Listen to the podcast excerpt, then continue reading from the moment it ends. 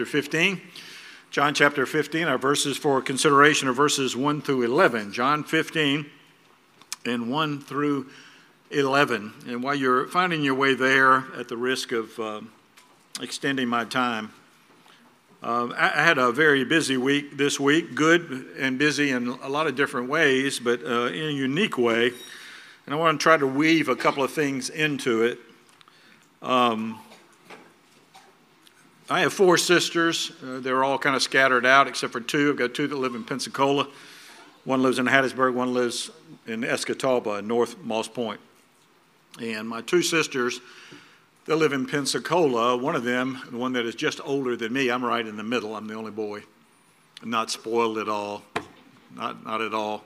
First thing came out of my sister's mouth, he spoiled her up. Um, my, my mother lives with the sister that is uh, just older than me. Her name is Debbie.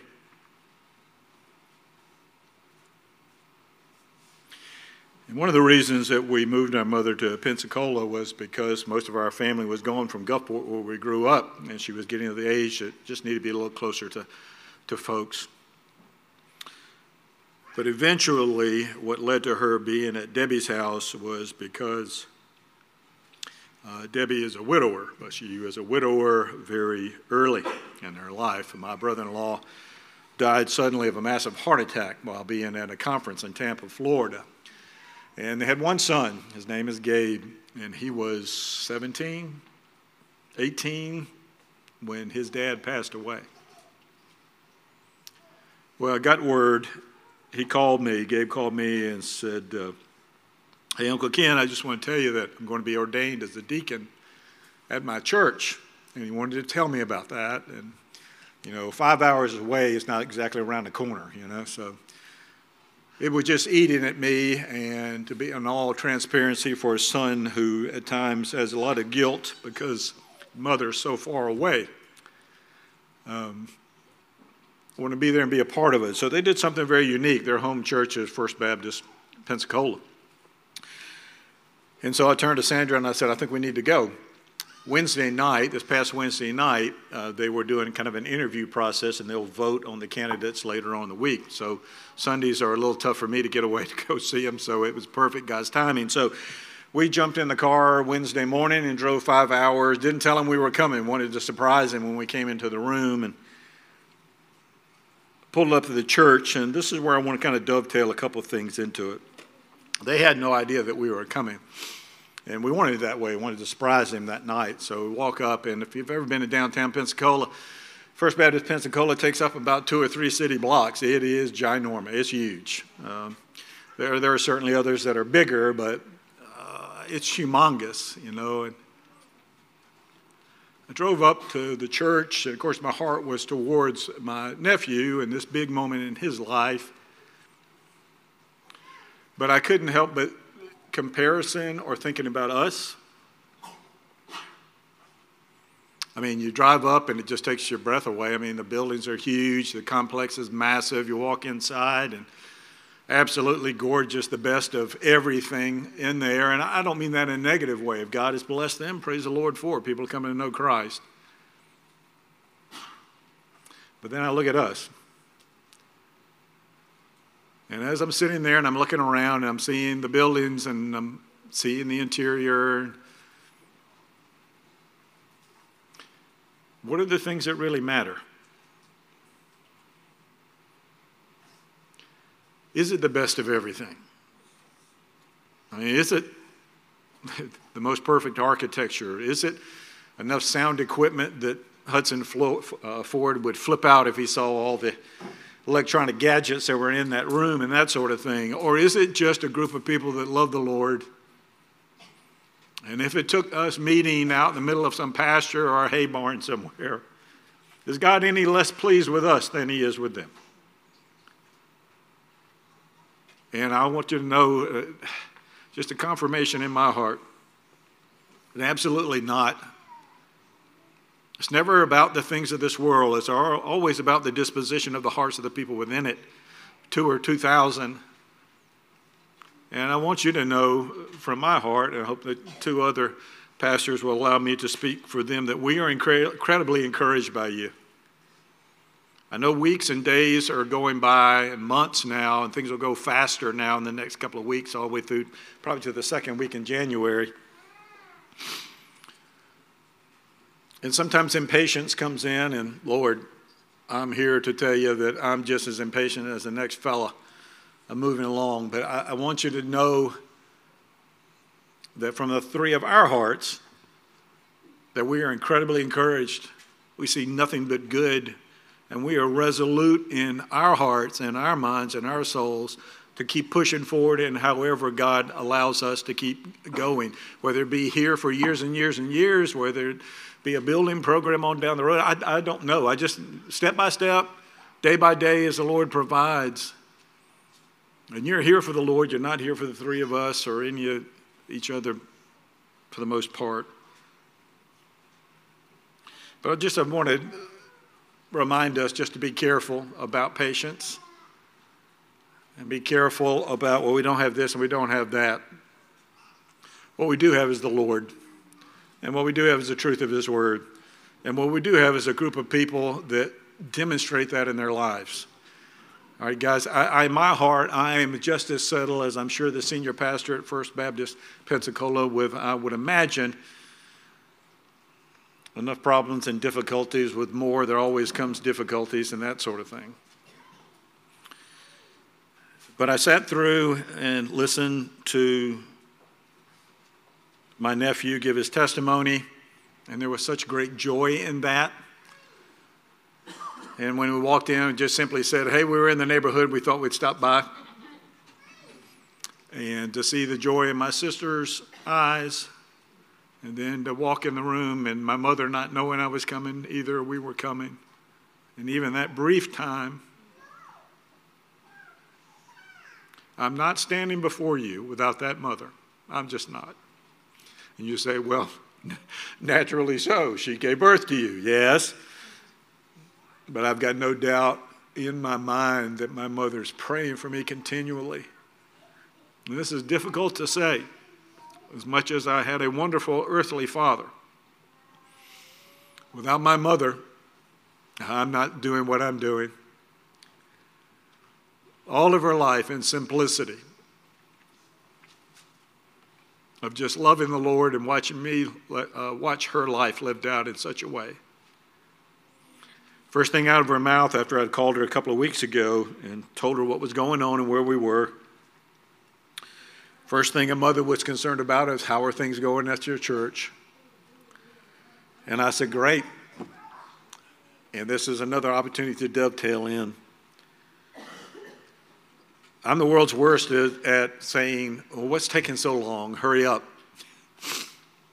And uh, five other guys that are meeting with me on uh, once a week are probably tired of me saying, Let's go, let's go, let's go, let's go.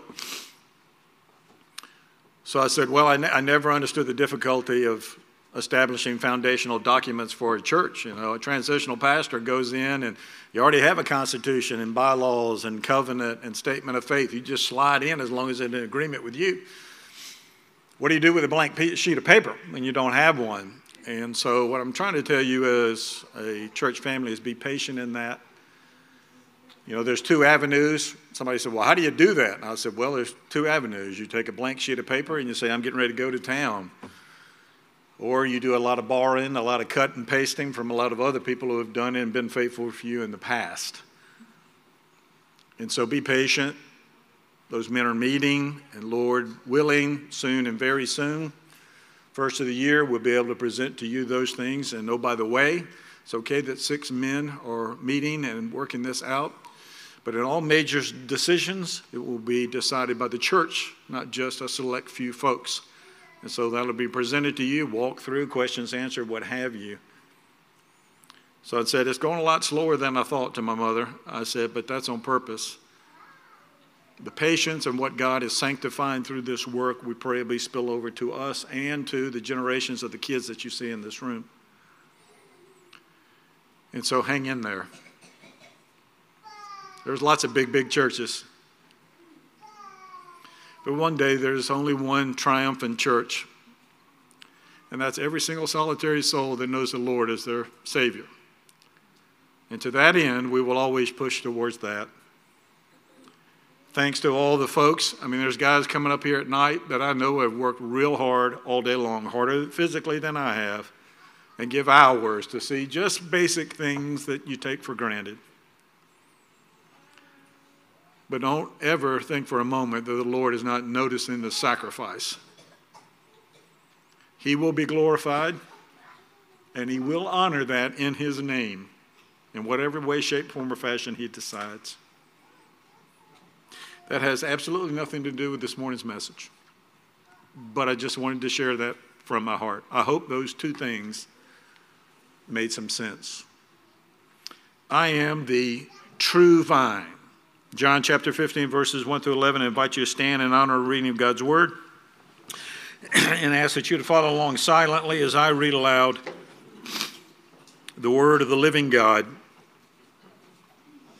I am the true, excuse me, still choked up a little bit, sorry. I am the true vine, and my Father is the vine dresser. Every branch in me that does not bear fruit, he takes away and every branch that does bear fruit, he prunes, so that it may bear more fruit. Already you are clean because of the word that I've spoken to you. Abide in me, and I in you. As the branch cannot bear fruit by itself unless it abides in the vine, neither can you unless you abide in me. I am the vine, you are the branches.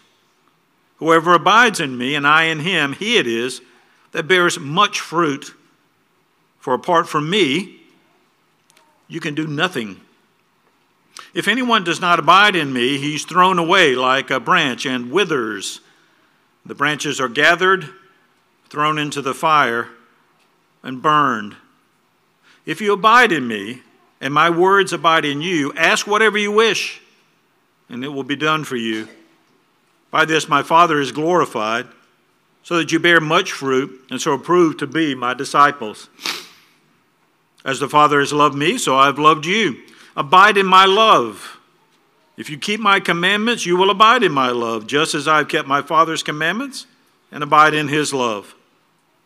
These things I've spoken to you so that my joy may be in you and that your joy may be full. Father, just make these truths real.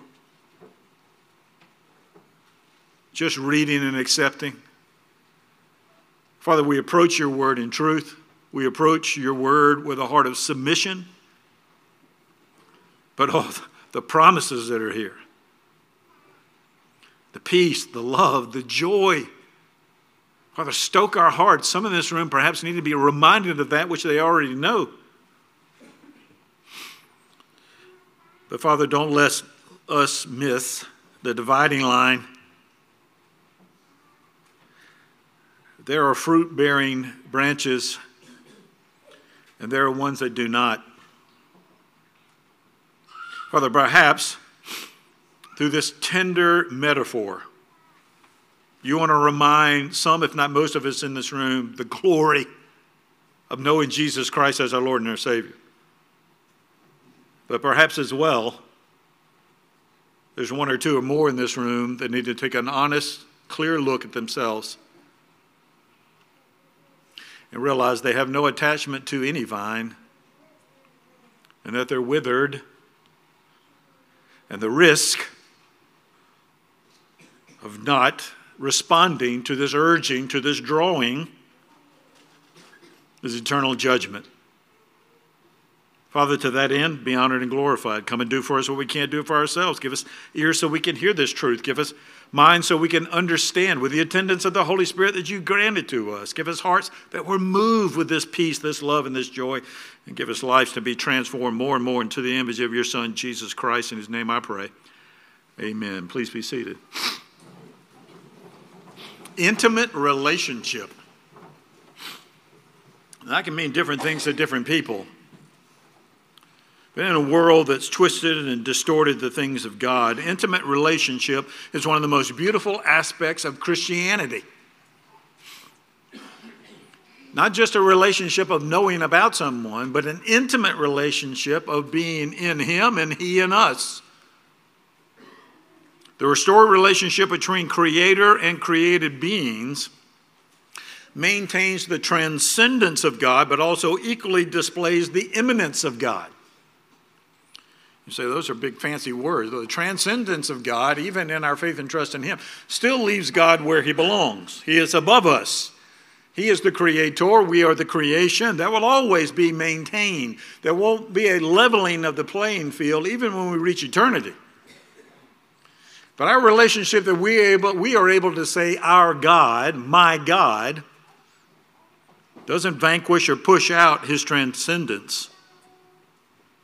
So the restored relationship between creator and created beings maintains the transcendence of God, but also equally displays the immanence of God. God is above us, but beautifully and wonderfully, God is with us. And if you know Christ as your Lord and your Savior, He is in you through the person of the Holy Spirit in your life. That's intimate relationship.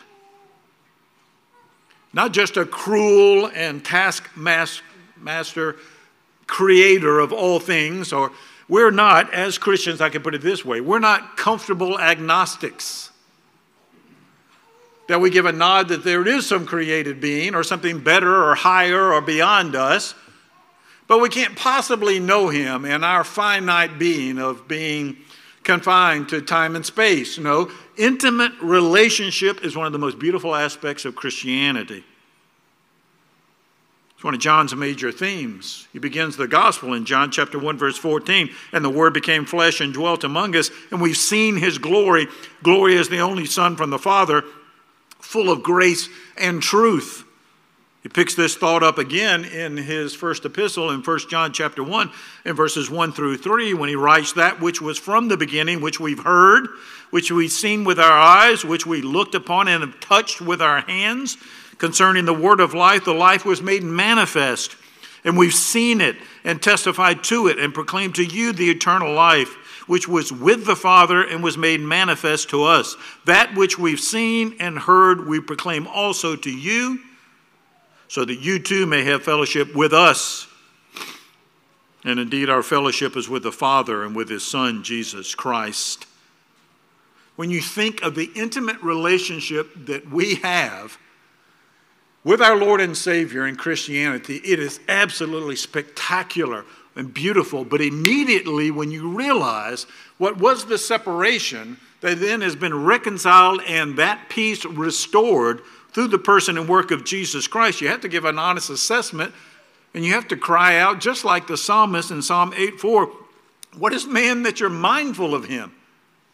And that the Son of Man, that you care for him you know, the honest assessment of understanding the relationship that you and I have with Jesus Christ, that intimate relationship, is undergirded and founded and strengthened by the fact of the separation that we had prior to that.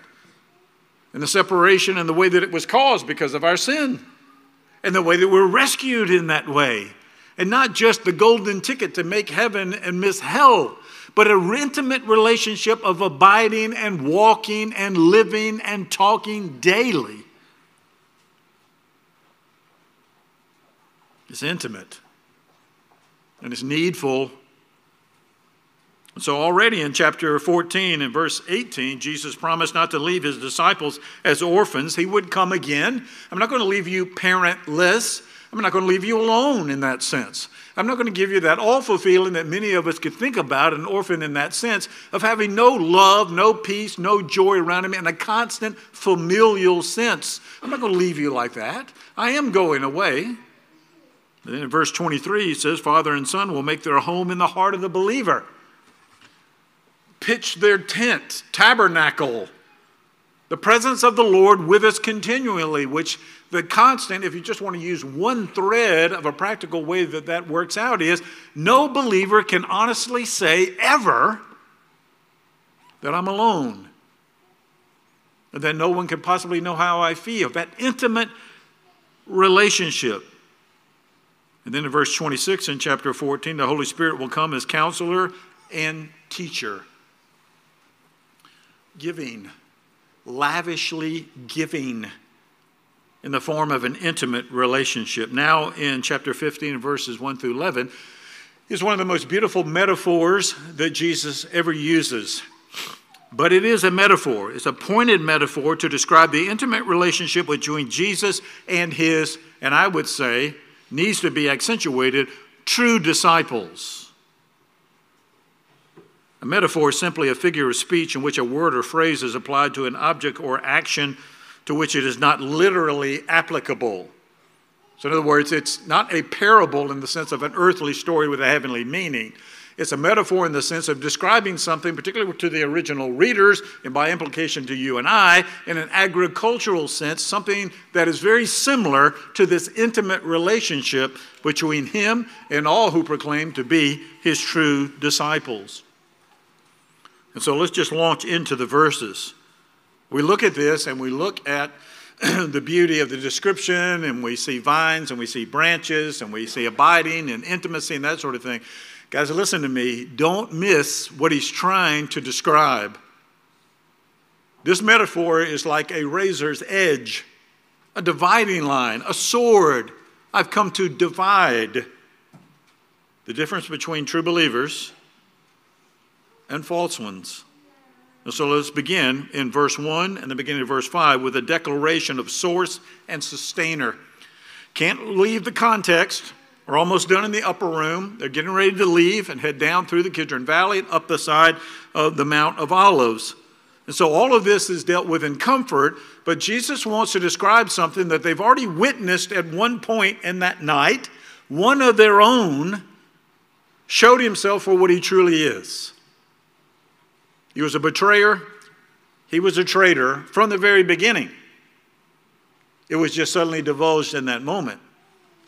So, with a thought in comfort and a description of intimate relationship, is also an indicator of those who are truly saved and those who just simply say, Lord, Lord, and are pretenders.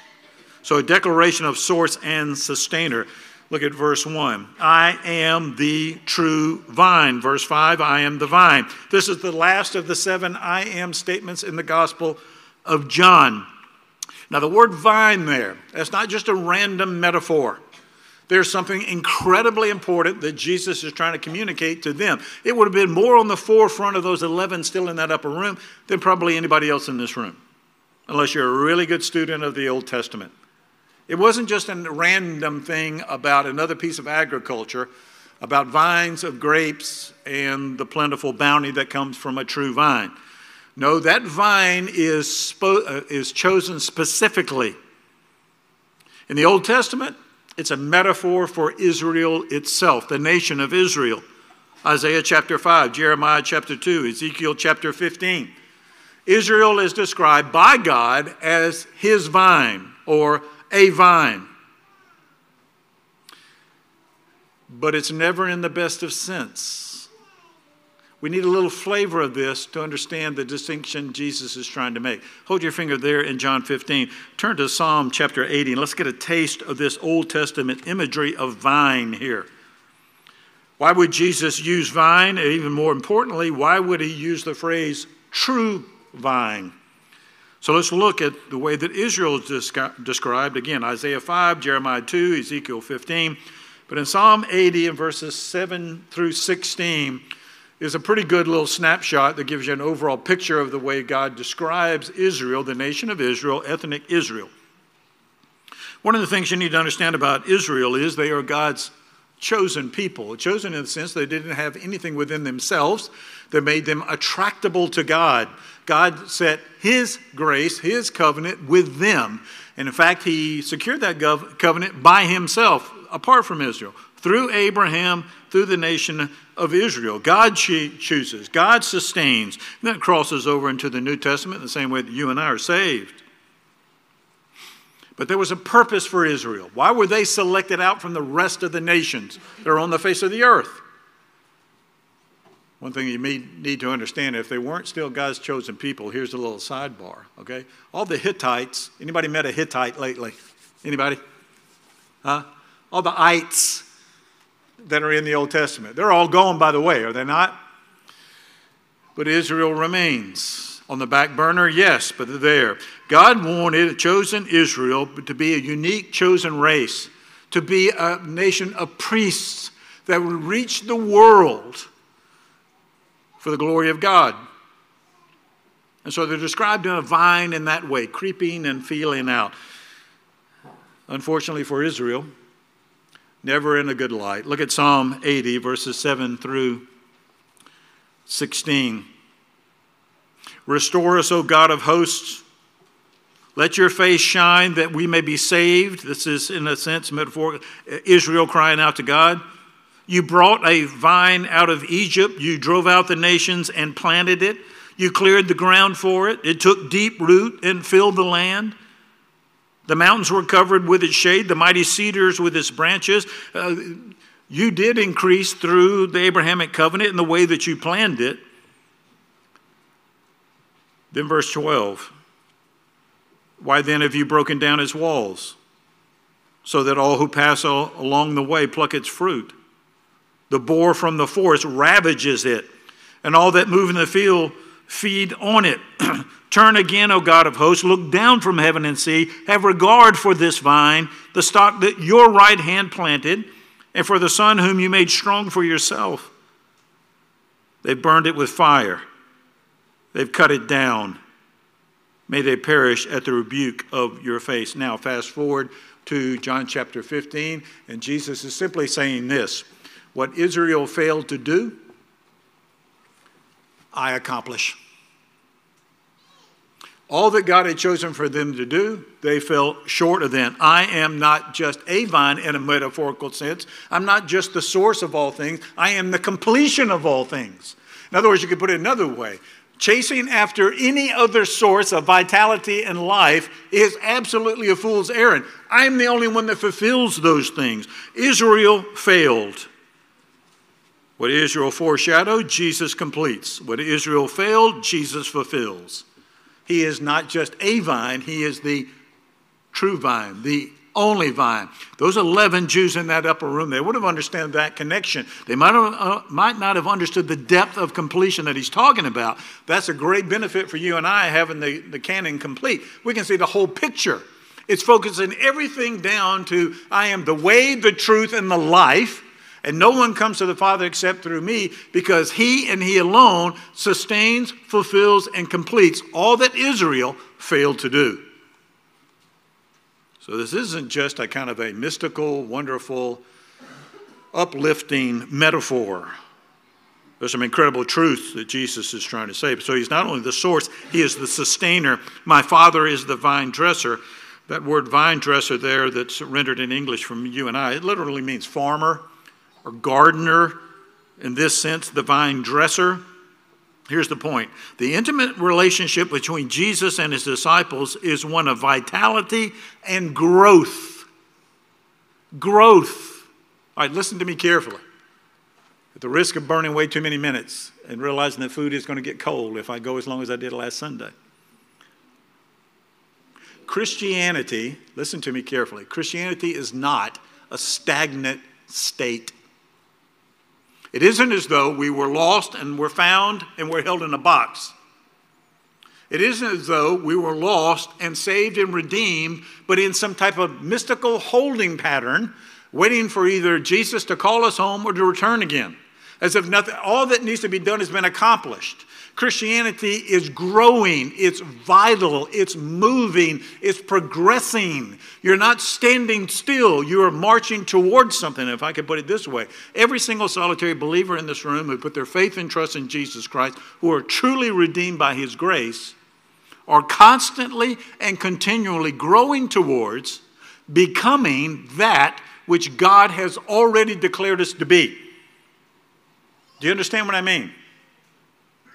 In other words, a Christian that says that I truly belong to Christ and Christ belongs to me, that I am in Him and He is in me, that bears absolutely no taste for God's Word, no desire to progress in sanctification. Ladies and gentlemen, listen to me. You can't possibly be a true believer.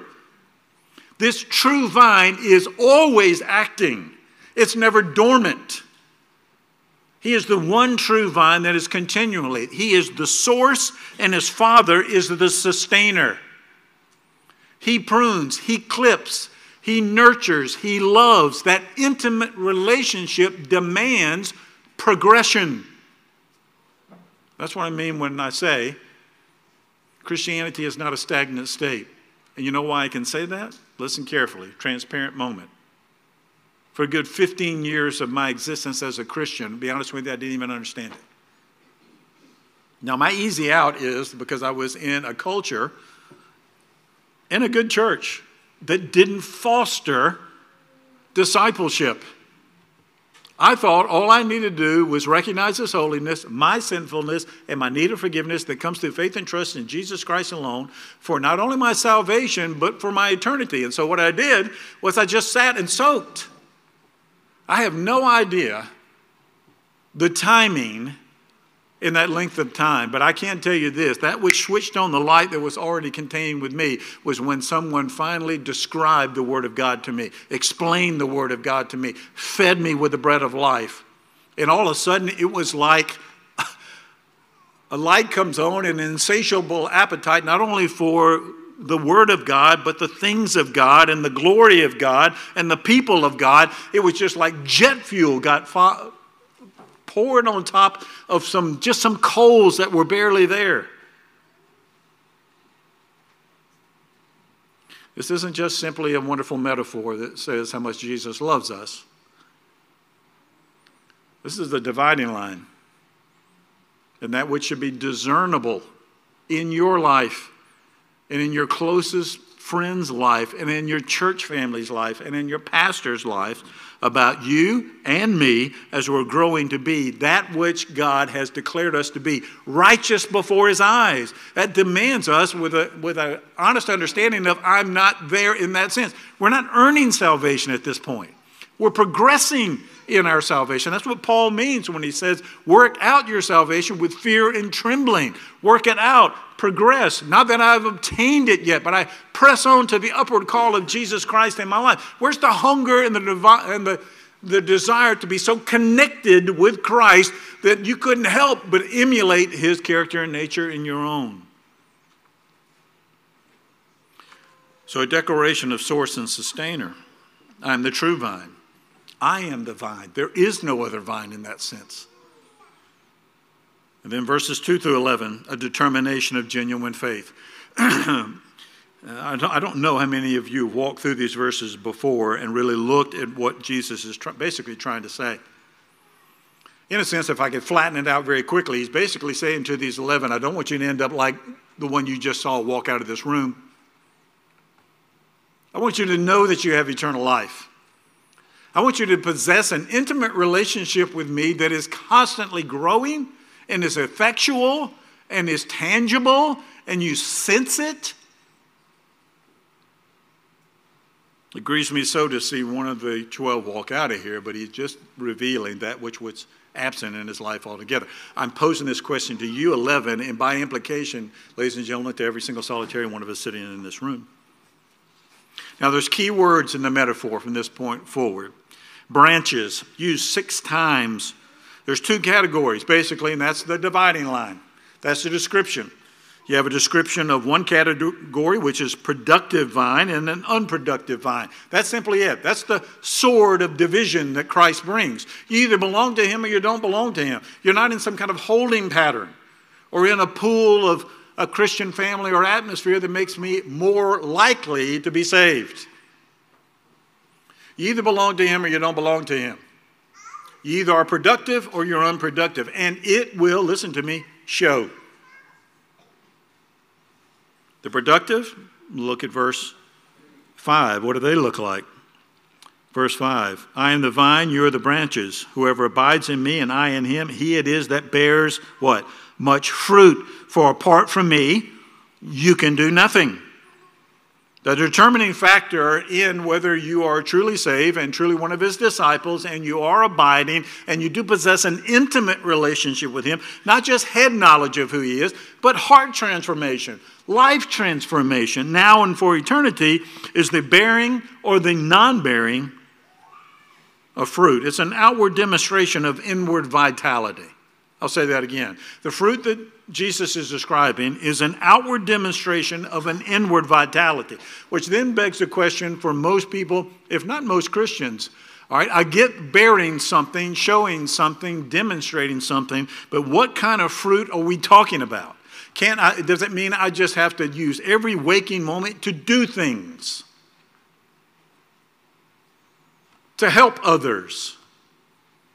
So the world can look, look at me as I am acting out in my life outwardly, outwardly. Can you see? I go to church. I pray. I read the Bible. I help the needy. Now listen to me, all those things are good, but that's not the fruit that he's talking about.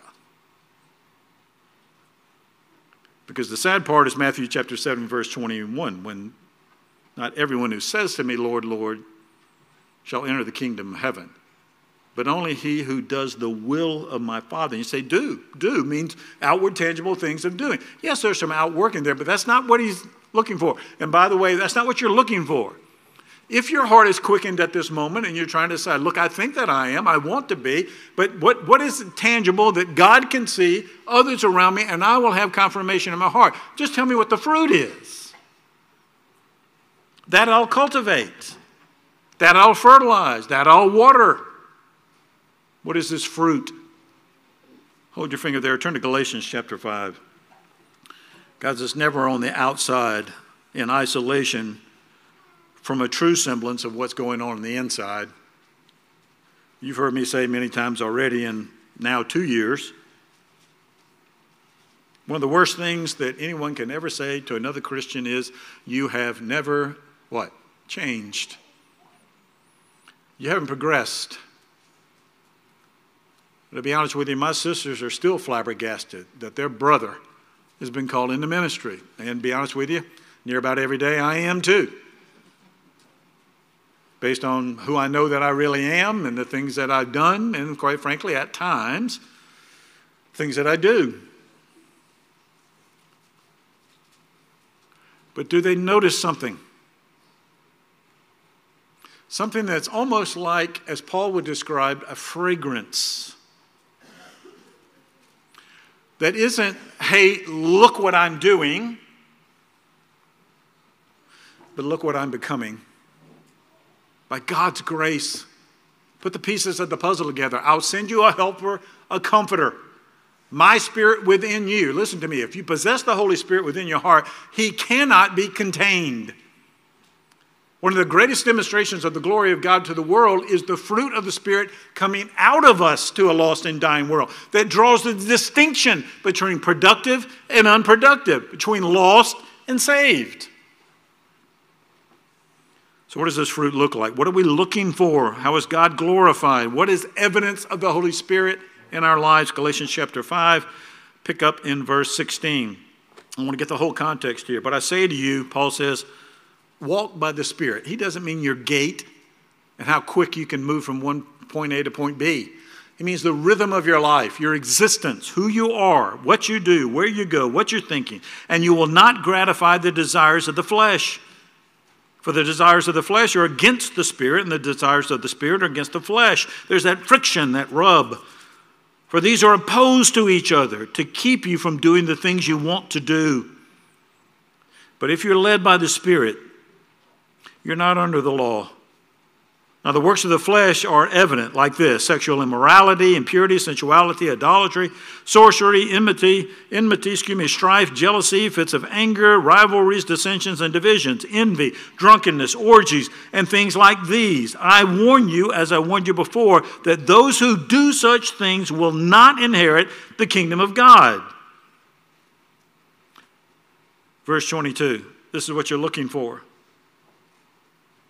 But the fruit of the Spirit is love, joy, peace, patience, kindness, goodness, faithfulness, gentleness, self control. Against such things there is no law. And those who belong to Christ have crucified the flesh with his passions. If we live by the Spirit, let us keep in step with the Spirit. Let us not become conceited, provoking one another, envying one another. The fruit is this the fruit of the Holy Spirit that is transforming your character and nature more into the character and nature of God, specifically His Son, Jesus Christ. Guys, are you noticing that in your life? Is there a progression in the Spirit? Are these fruit being borne? This is exactly what Jesus is asking. It's not so much from the outside, it's from the inside working its way out.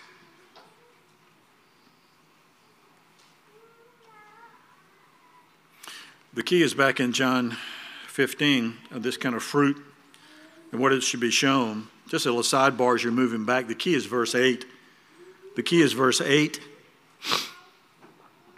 By this, you abiding in me and me in you, by this my Father is glorified that you may bear much fruit. And so you're proving to be my disciples. My disciples. Can I offer you just the, the most healthy way to monitor this and progress in this? Ask the persons closest to you, do they see these things in your life? Now, let me give a sidebar here. We're not looking at perfection in any of these categories. I don't want to lessen it. In other words, you turn to your spouse and you say, Do you think I am ultimately loving and kind and patient? And she says to you, um, I'll give you 22% of the time that you are. Discernible fruit bearing is noticed by the ones closest to you, but even more importantly to God Himself. One of the great gifts God gives us are the people that are around us. Just simply look, it doesn't have to be some big drawn out thing. It can be before the last light is cut out at night before you say goodnight. Can I ask you something? We've been married 20 something years now, 40 years.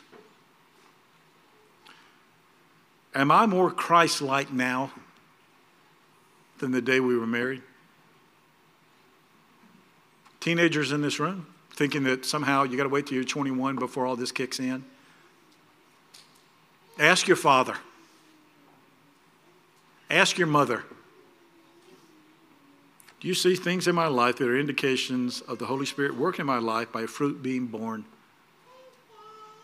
Now, you're not walking around asking for compliments just to get compliments. It's testing. Paul says, test yourself to see if you're in the faith. It's not there to rock you, gee, I am, I don't know, I feel like it today, I don't feel like it today. You want confirmation in your heart of that, the truth that Jesus is describing here. If I'm abiding in you, if you really crave that intimate relationship, that you just don't know about me, but that you know me, and you live with me, and you breathe with me, and you're dependent upon me, then you're going to bear fruit like this is discernible. Have the tough conversations. Because there's a flip side of that coin. Yeah, branches are used six times in these two categories. That fruit is a determining factor. It'll prove to be my disciples. But then the call is to abide. Ten times he uses it in these verses. Your version may say remain or continue.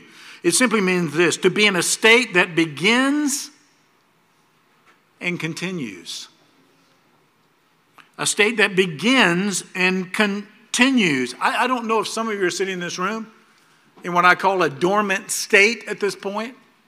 You come to the saving knowledge of Jesus Christ. You've understood about his holiness, your sinfulness, the need of forgiveness. You've been drawn to the Father through the Son. You've responded in faith and trust to Him. And you're just sitting there thinking, I'm not sure what I'm supposed to do next. Am I just supposed to wait?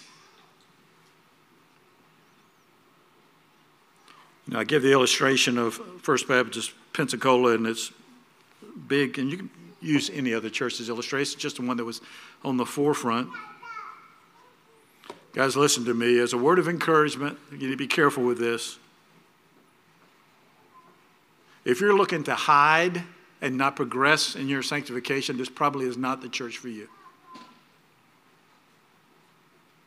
One of the determining factors of the encouragement that I have in my heart, if I could just use that as an illustration, is the, is the atmosphere of discipleship.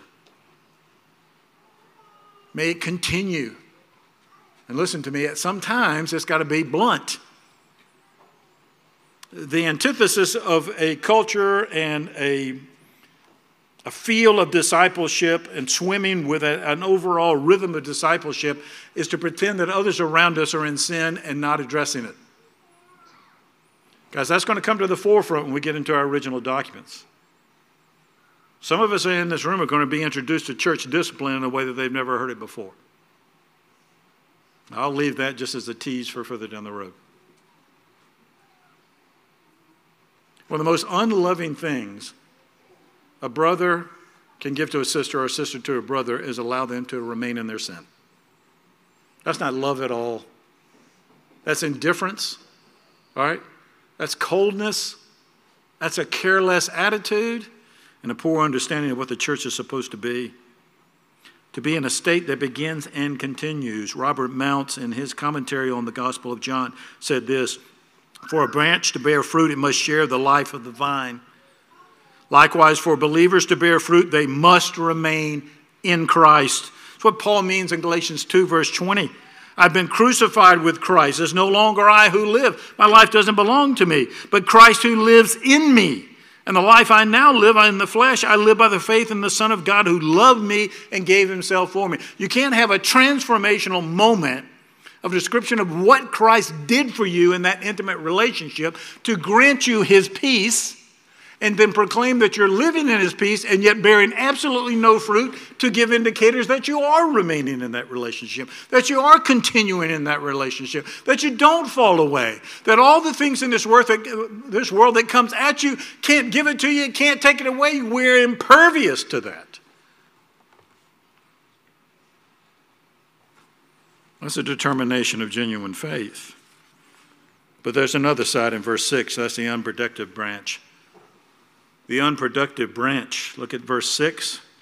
If anyone does not abide in me, he's thrown away like a branch and withers, and the branches are gathered, thrown into the fire, and burned. Are there's five elements that are laid out for the unproductive branch.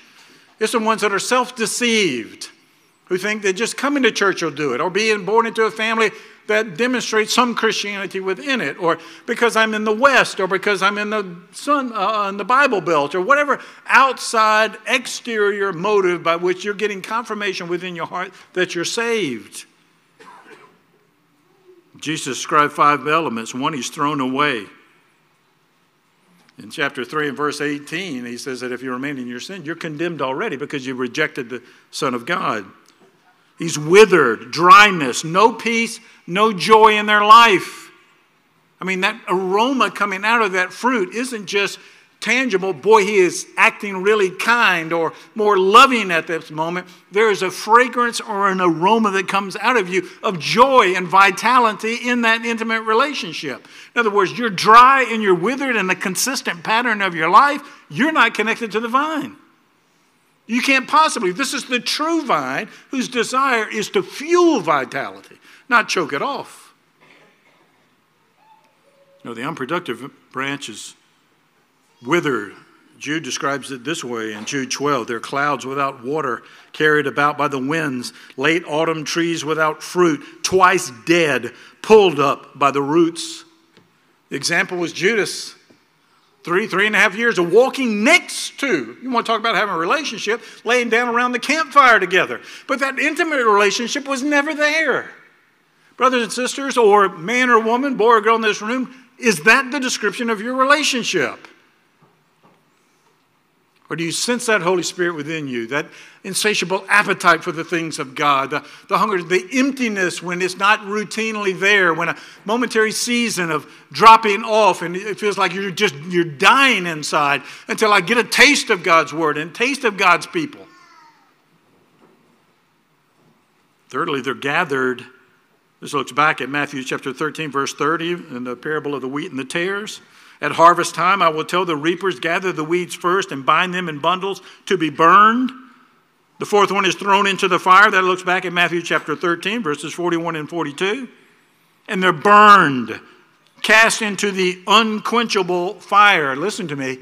If you are under the mistaken understanding that the holiness and the wrath of God that comes out of his holiness is like a light switch for you, that you live and breathe and you're happy and merry, but the worst thing that can ever happen to you is when you die, you just flip the light switch out. You could be in a good category that gets to go to heaven, but there's no bad category. My question to you is what are you saved from? If there are no consequences for your sins and eternal judgment and punishment, that God's word, in the best way that it can describe, is where the fire is never quenched It's like the Kidron Valley that continues to stoke and burn continually every day. Listen to me, some of us in this room need to be woke up. What risk is there if all that is is I stop and cease to be? What is described as annihilationism.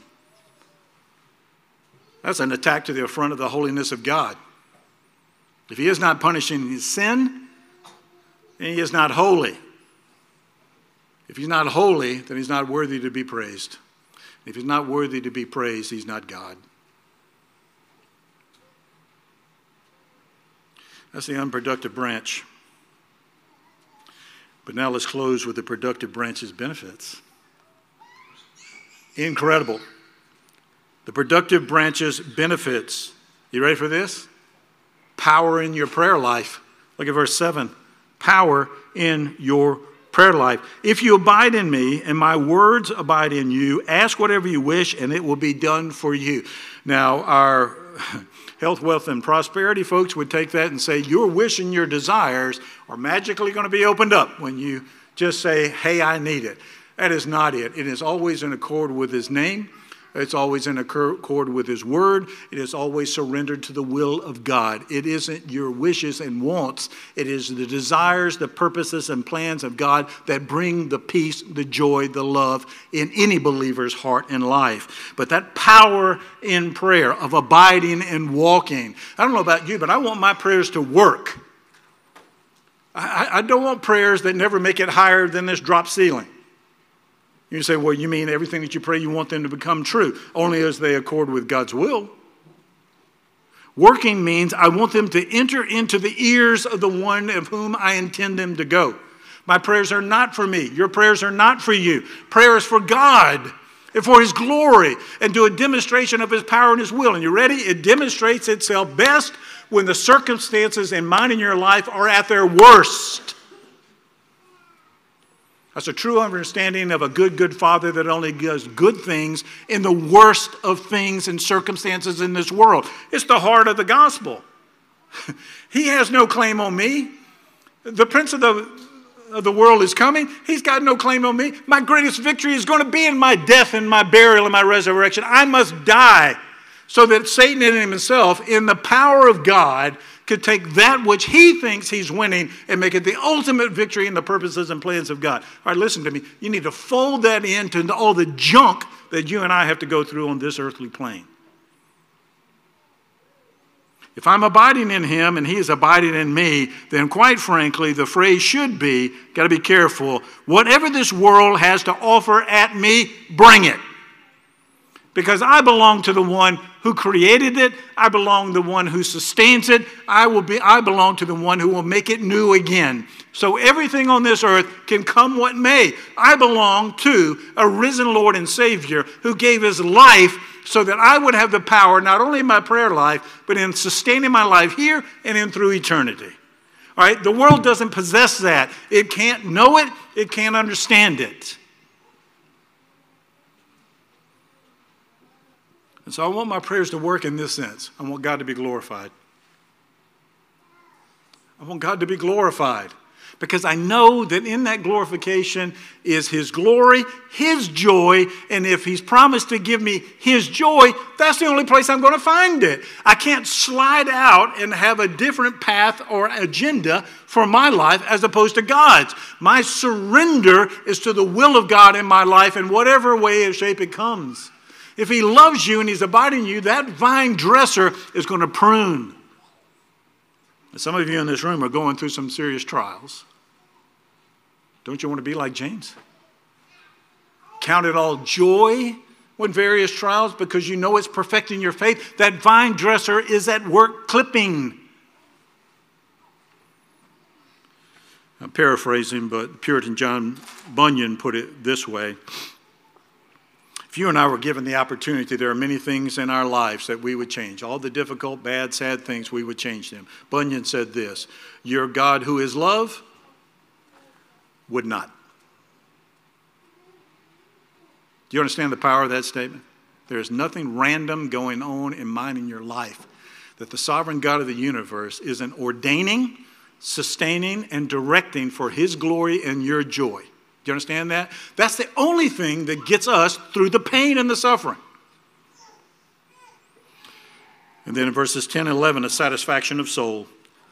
Satisfaction of soul. If you keep my commandments, you will abide in my love, just as I've kept my Father's commandments and abide in his love. These things I've spoken to you, so that, purpose clause, my joy may be in you, and that your joy may be full. I don't know about you, but I like joy. You know, there's a lot of other options of emotions in this earthly world. Joy is not one of them, nothing that sustains itself. What do you do with a God who doesn't need anything or anybody? Who is under no obligation to give anything to anybody? But by your faith and trust in His Son, in surrendering your life to Him as your Lord and your Savior, engaging in, nurturing, and walking in this intimate relationship with His Son, I'll give you my peace, verse 27. I'll give you my love in verse 9, and I'll give you my joy in verse 11. All right? We're in this joyous season. Careful where you look for your joy. I am the true vine. I'm the one that gives you vitality. Which side of that coin are you on? That productive branch or the unproductive? I pray there's not a soul walks out of this building this morning that doesn't know with all certainty I am abiding in him and he is abiding in me. I have peace, love, and joy that goes above and beyond all things in my life. Would you join me in prayer? Father, thank you for your word. Thank you for the encouragement. Thank you for the confrontation. Without confrontation, there doesn't come change. Father, we need to look in the honesty of our own hearts. We need to ask the people around us. We need to implore the Holy Spirit living within us. Stir up within me those things that give demonstration of you. Help me to become that which you've declared me to be. If there be one in this room, Father, that wants to ch- change from unproductive to productive, may they heed the call. May they realize that the joy and the peace, that soul searching that they're looking for, can only be found in the true vine. Father, I pray that you would do that today for your honor and your glory. In Christ's name I pray. Amen.